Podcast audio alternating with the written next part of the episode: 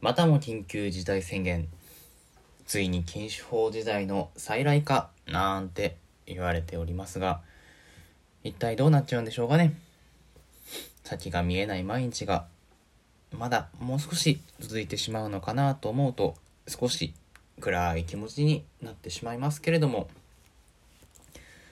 日本の飲食業って特に夜にお店を開けているまあ居酒屋さんとまでは言わないけれどもレストランっていうのはお酒を売ることで収益を得ているっていう業態のお店が結構多いんですよね。つまりご飯だけじゃなくってご飯とお酒を注文してもらうことでお客さんにお金を落としてってもらう。それでお店を経営していくっていうお店の形が結構多いです。まあっていうのはうんまあいろいろ理由はあるんでしょうけど日本ってそもそも食事の時に飲み物を注文するっていう習慣がお酒以外ではないじゃないですか。これが例えばアメリカとか他の諸外国だったらお水を飲むのにもお金を払ってお水を飲むミネラルウォーターを注文するっていう文化があったりとかそうじゃなくても、えーと、当然外で食べる時には、えーとご飯と飲み物を注文するコーラとかね。そういう文化が、ね、あるからこそそこまで日本ほどお酒に依存してるわけではないんですけど日本ではなぜか不思議なことに、えー、お水はタダでもらえちゃうしご飯の時には飲み物頼まないで食事だけっていうのは割とよくある話なのでそういうところでよりお客様からというかなんだろうな客単価を上げるっていう言い方をするとすごく飲食業っぽい言い方になりますけれどもそういう意味でご飯とお酒を注文してもらってそれで初めてお店としてちゃんと経営を回せるっていう業態が多いのが実情です。うん、だからそうまあ緊急事態宣言とかまん延防止措置とかいろいろあるけれどもお酒の提供を禁止しますとかね。自粛してくださいとかっていうふうに書いてあったり言われるのはまあわかるんですけど結構それは思ってる以上に思ってる以上にというか意外と意外と？うん。実は結構飲食業にとってはかなりの大打撃なんだよっていうのはなかなかこう胸が痛いところというか。うん。大変だなというところですねじゃあお酒の提供お酒の提供に依存しない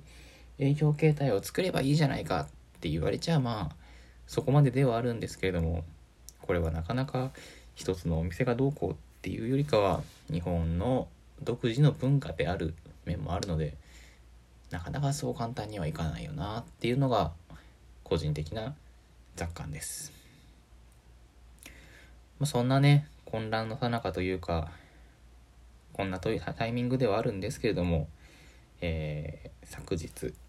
出店の告知をさせていただきました。パーラー喫茶結社。えー、京都は三部木蓮さんというカフェで毎週月曜日に5月から出店させていただけることになりました。なかなかね、こんな時期にやるの？とかね、何考えてんだよって言われちゃうかもしれないんですけれども、でもやっぱこんな時期だからこそね、自分のすべきこと、できることを粛々とやっていければなと思っております。まあ、もちろんね、言うまでもないことかもしれませんけれども、えー、そんな無理にいらっしゃるとこでもないし、お互いに無理のないように適切な距離感でやっていければなと思います。さて、そんな感じで本日も喫茶結社のラジオ始まります。喫茶結社のラジオカウンター席より愛を込めて。この番組は寝室鬼没の喫茶店、喫茶結社が最近リアルで出店できないことに対するフラストレーションを解放すべく作ったラジオの中の喫茶店です。喫茶店のカウンター席でマスターとおしゃべりするようなラジオをコンセプトにカフェ喫茶店の話や皆様から寄せられたマスター聞いてよっていう話に適度に相づちを打ち涙あり笑いあり桜ありやらせありで毎週金曜22時頃ノート、Spotify、SoundCloud、Podcast 等でお送りしてまいります。えー、今夜の一杯はラフターさんのコーヒーをいただいております、えー、タイチャーリーの深煎り本日は水出しアイスコーヒーでいただいております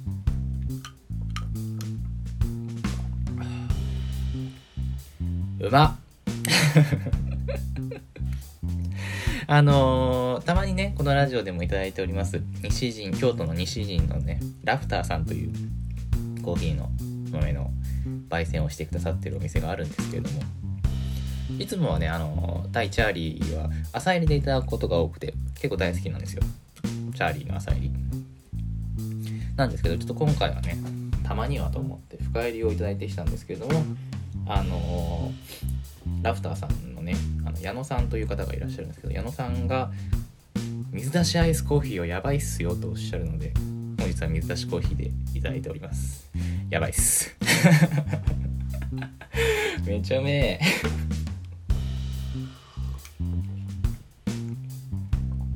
なんかねいつも朝入りのホットで飲む時は結構タイのチャーリーって華やかななんだろうな。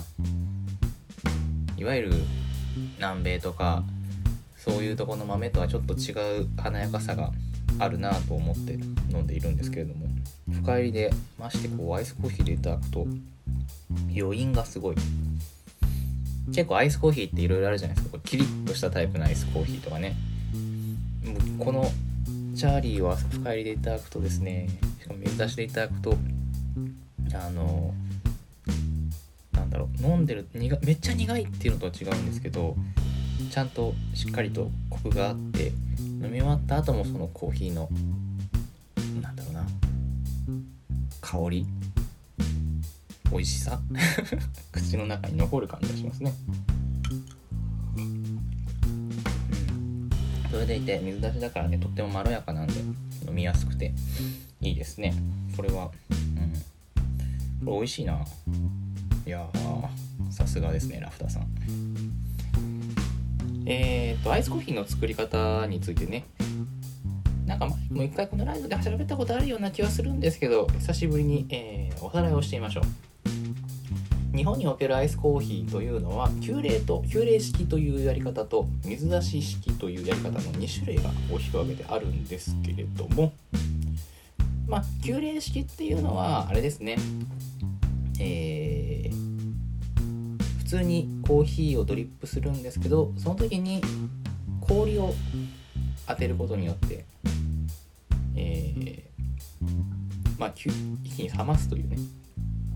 その抽出したコーヒーに氷を当てて一気に冷ますというやり方が急冷式水出し式というのは、えー、文字通りひいたコーヒー豆をですね、えー、水でえー、水につけとくことでコーヒーを抽出するというやり方ですね。急冷式だと、まあ、あの氷を入れるとかねあと1回1回ドリップしなきゃいけないとかでこう作れる量が少なかったりちょっと手間がかかったりとかするんですけどまあすぐできるっていうのと結構そのキリッとした味わいになりなるというかこれも結構美味しいんですよ。この豆によってかなりこの辺は個性が変わってきて。ただあのー、なんだろうな。急冷式っていうのはよくさコーヒーホットでコーヒー飲んでる時に冷めて酸っぱくなっちゃったっていうのよく聞くじゃないですか。よくありません？そういうの、あ、るという体で話を進めるんですけどそういう風になっちゃうとアイスコーヒーって全然美味しくなくなっちゃうのでそうなる前に一気に氷で冷やすっていうのが大切で。なんであのもうサーバーの中に氷を入れておいてもドリッパーからお湯がコーヒーのコーヒーがこう抽出されたのがこう落ちてきたらすぐにこう水に当たる。という水じゃない氷に当たって一気に冷えるようにするというね。一気に冷やすっていうのがとってもポイントです。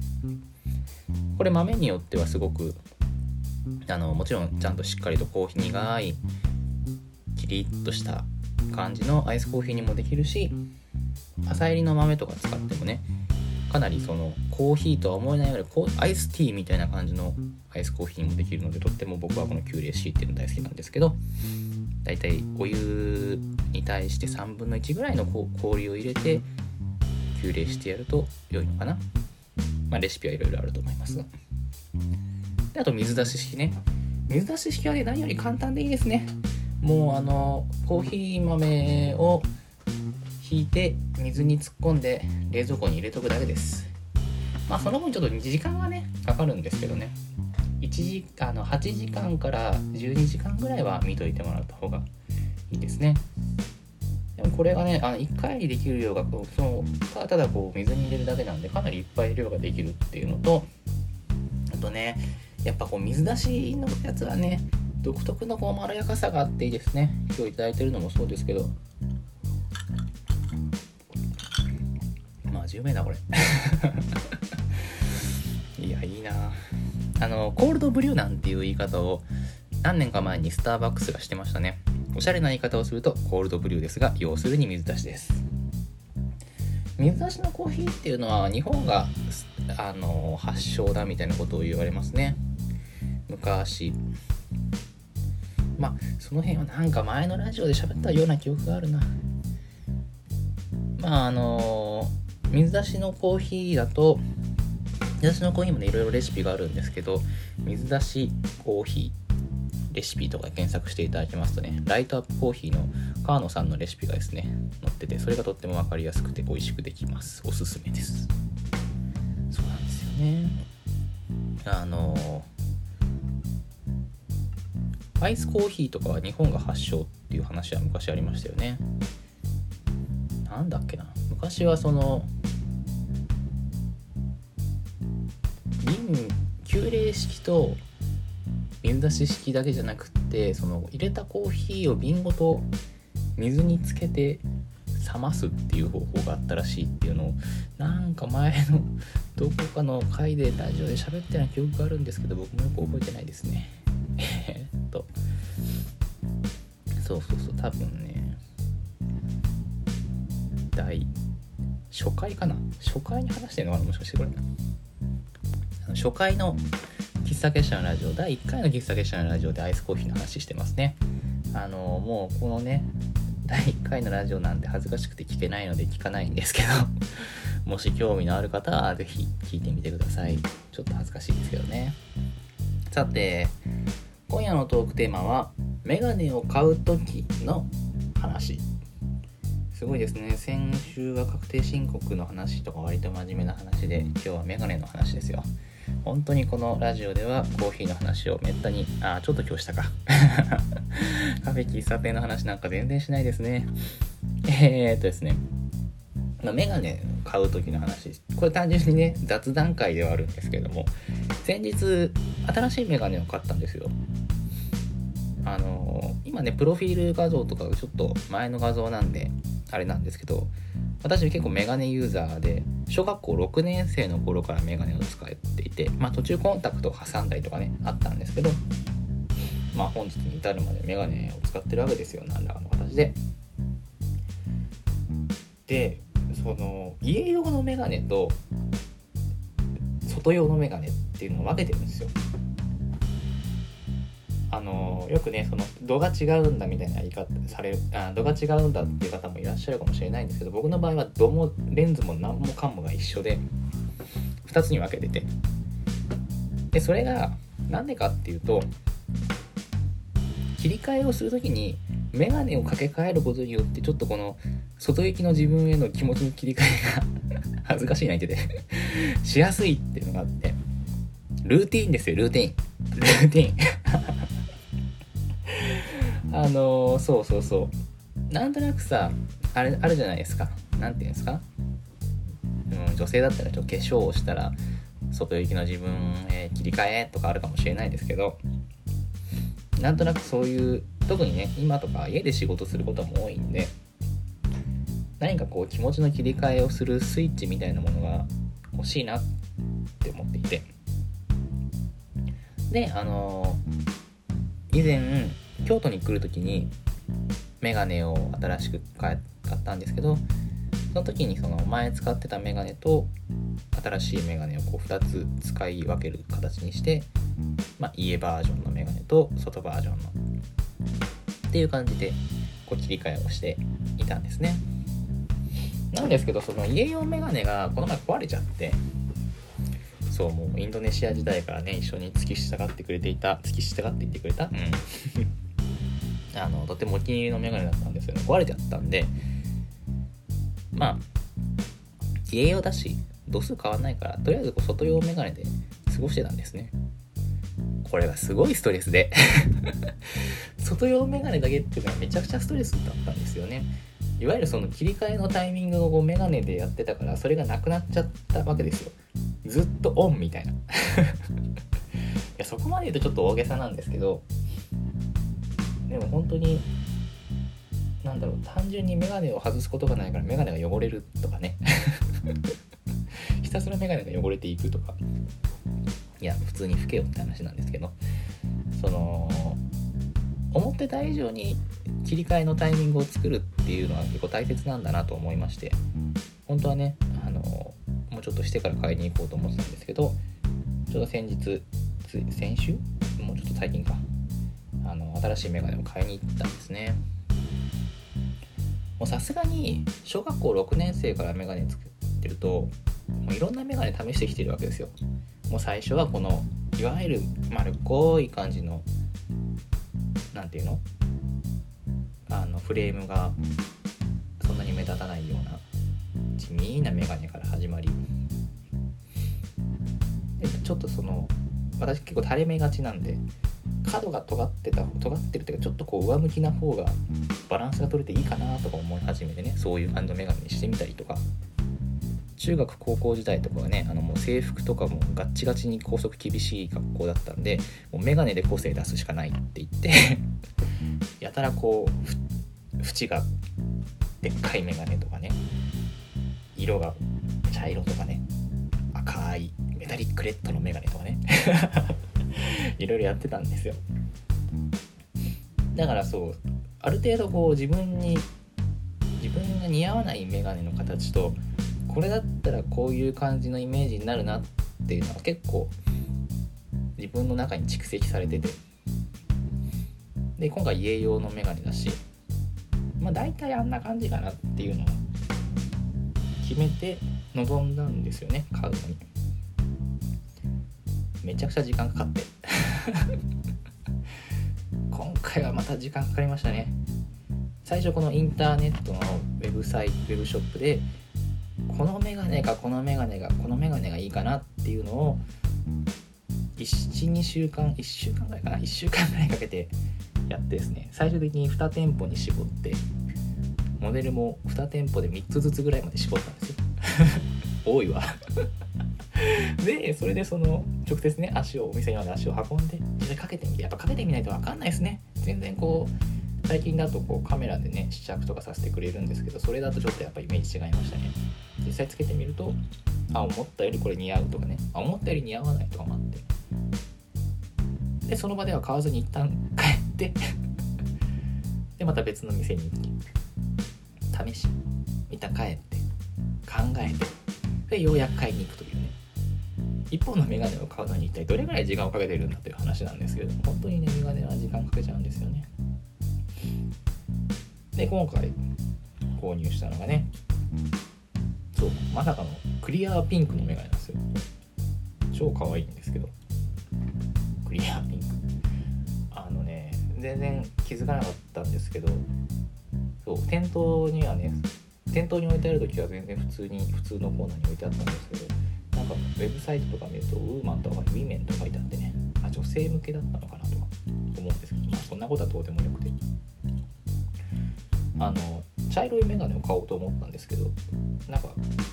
せっかくだからいつもと違う感じにしようと思ってクリアーピンクのメガネにしてみましたこれが意外とクリアピンクっていうのが肌に合うというかね割とこう色黒っていうのもあるんですけど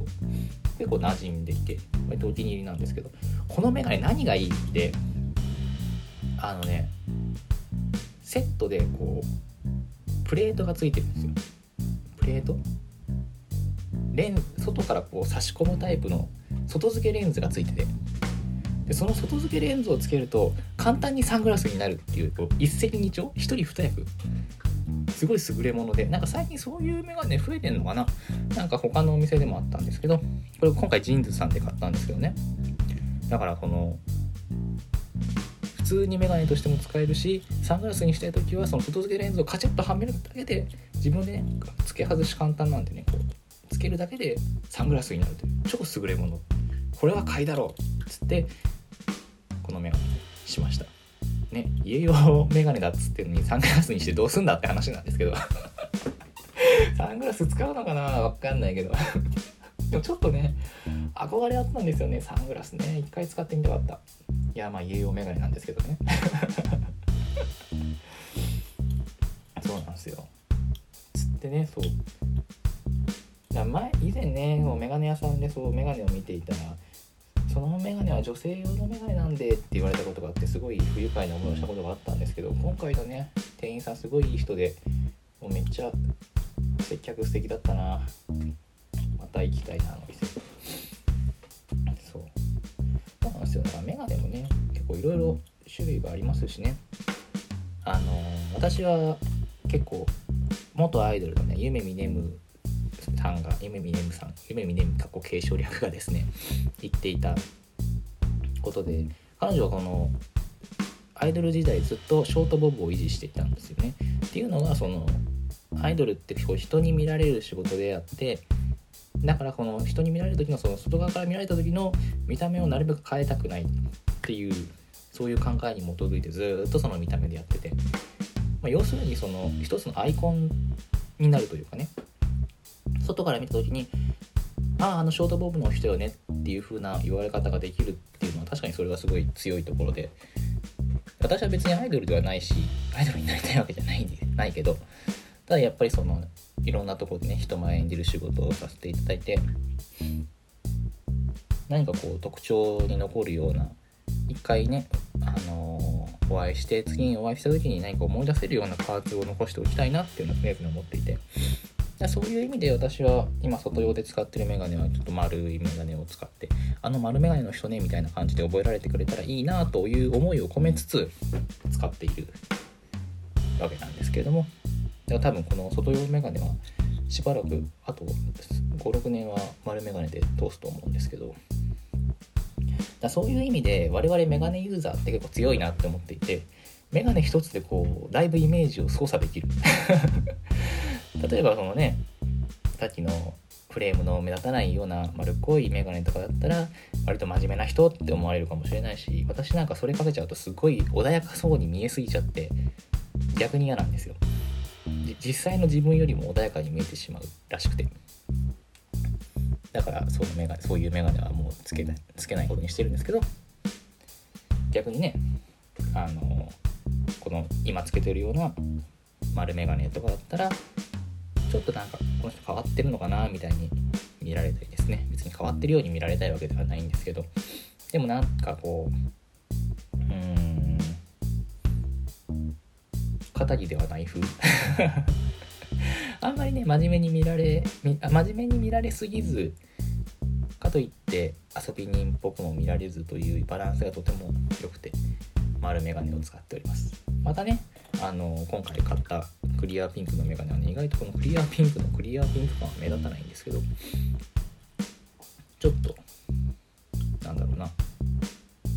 遊びが効いてる感じに見えるのかな？わかんない。今回買ったメガネに関しては外の人に見られるのを想定してないですからね。家用メガネだからね。あんまりこれは考えてないんですけど。だからメガネ一つでねそう全然自分の見られ方とかね変えられるような気がしてだかそういうのはちょっと例えば気分転換っていうかね気持ちを入れ替えたい時に髪を切るっていうかあるじゃないですか。そういう感じで我々メガネユーザーはメガネを変えることで気持ちを切り替えたりとかそれだけでちょっと気分が明るくなったりとかもするんでね。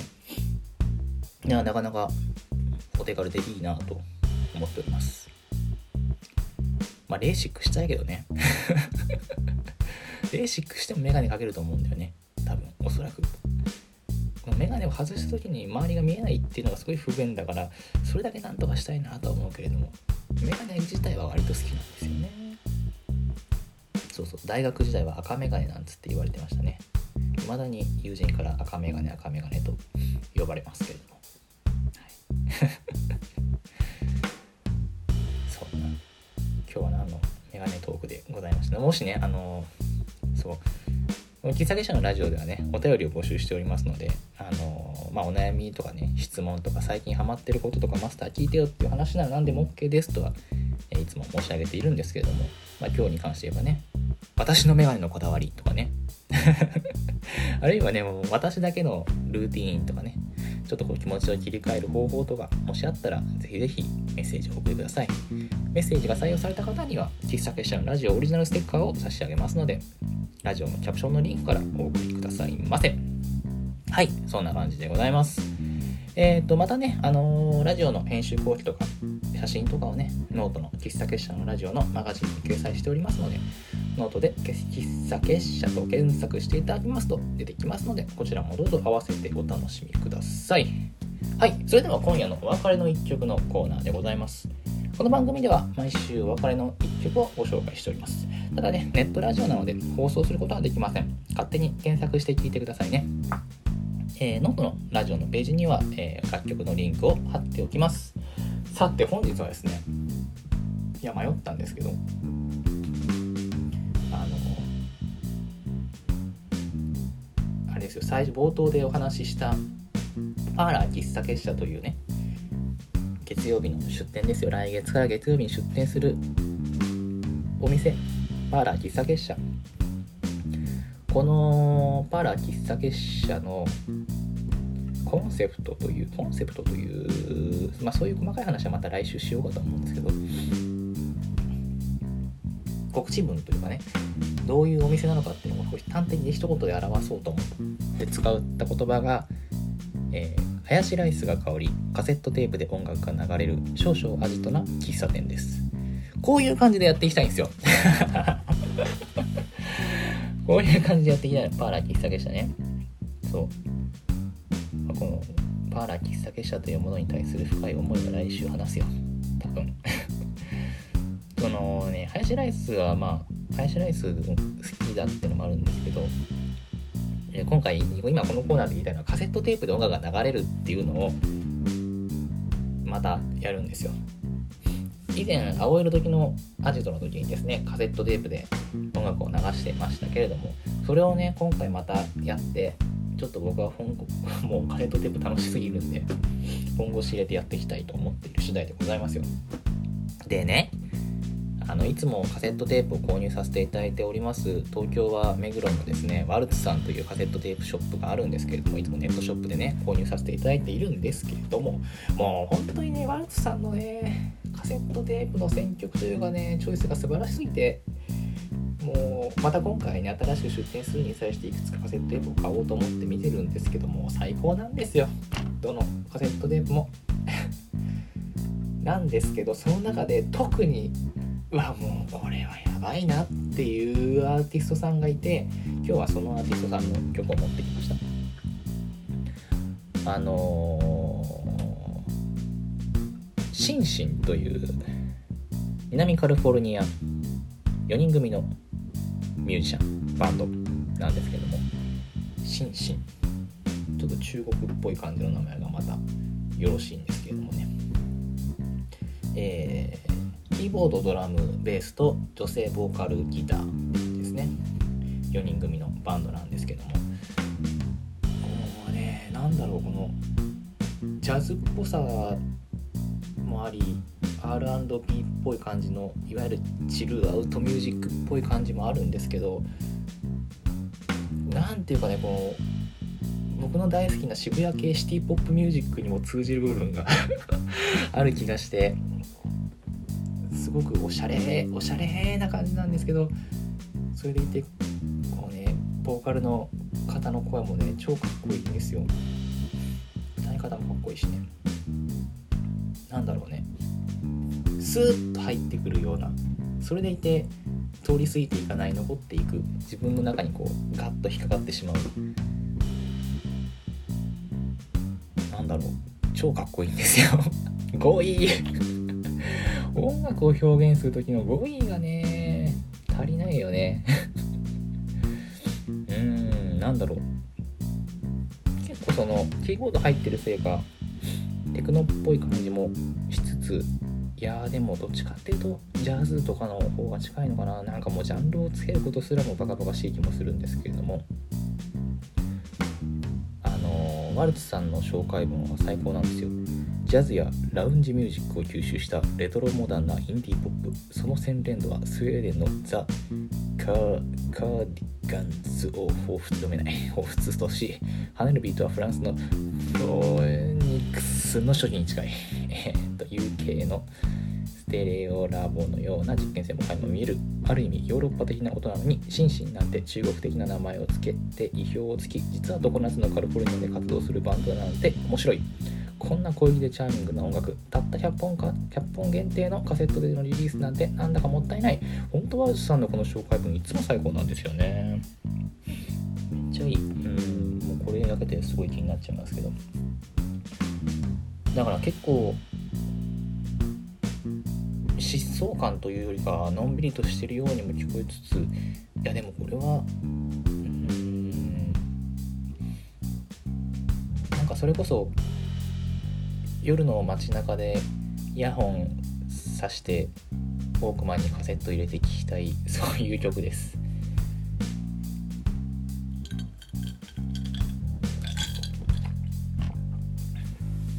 あの今回ねあのまあ、このそうこの方のこのシンシンというバンドまあ英語圏なんで僕ちゃんと理解できてるかわかんないんですけどファーストのアルバムをリリースするっつってレコードとカセットテープでのリリースあとはまあ配信もやってるわけなんですけどその携帯のリリースの仕方っていうのはすごく現代っぽい感じがして時代だなって思いますね。もう CD じゃないんだって。カセットテープっていうのがまたいいですね。最高。ちょっとこれはもう今ね発注かけてるんでぜひカセットテープで改めて聴きたいんですけれども本日は配信の楽曲で聴いていただきたいと思います。ぜひねあのこの番組で曲を選ぶ一つの指針として、まあ、夜に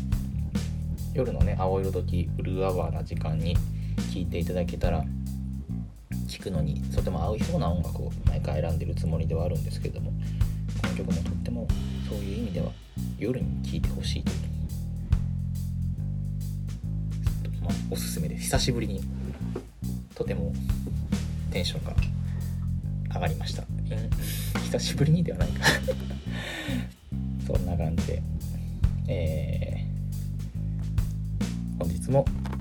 そろそろお別れの時間にしますか？はい。あのーまあ冒頭にも申し上げましたけれどもバーラー喫茶結社来月から毎週出店させていただきます。ただねあのーまあ状況がね変な状況ですしこの後どうなるかもわかんないし、まあ、全然皆さん無理しないように無理のない範囲で私は単純にあの場所を作っておきますので来れる時に来たい時に来ていただければ嬉しいなと思います。はい。それでは、えー今夜のお別れの一曲は「心身でトラスト」それでは皆様今宵も素敵な夜をお過ごしください。またね。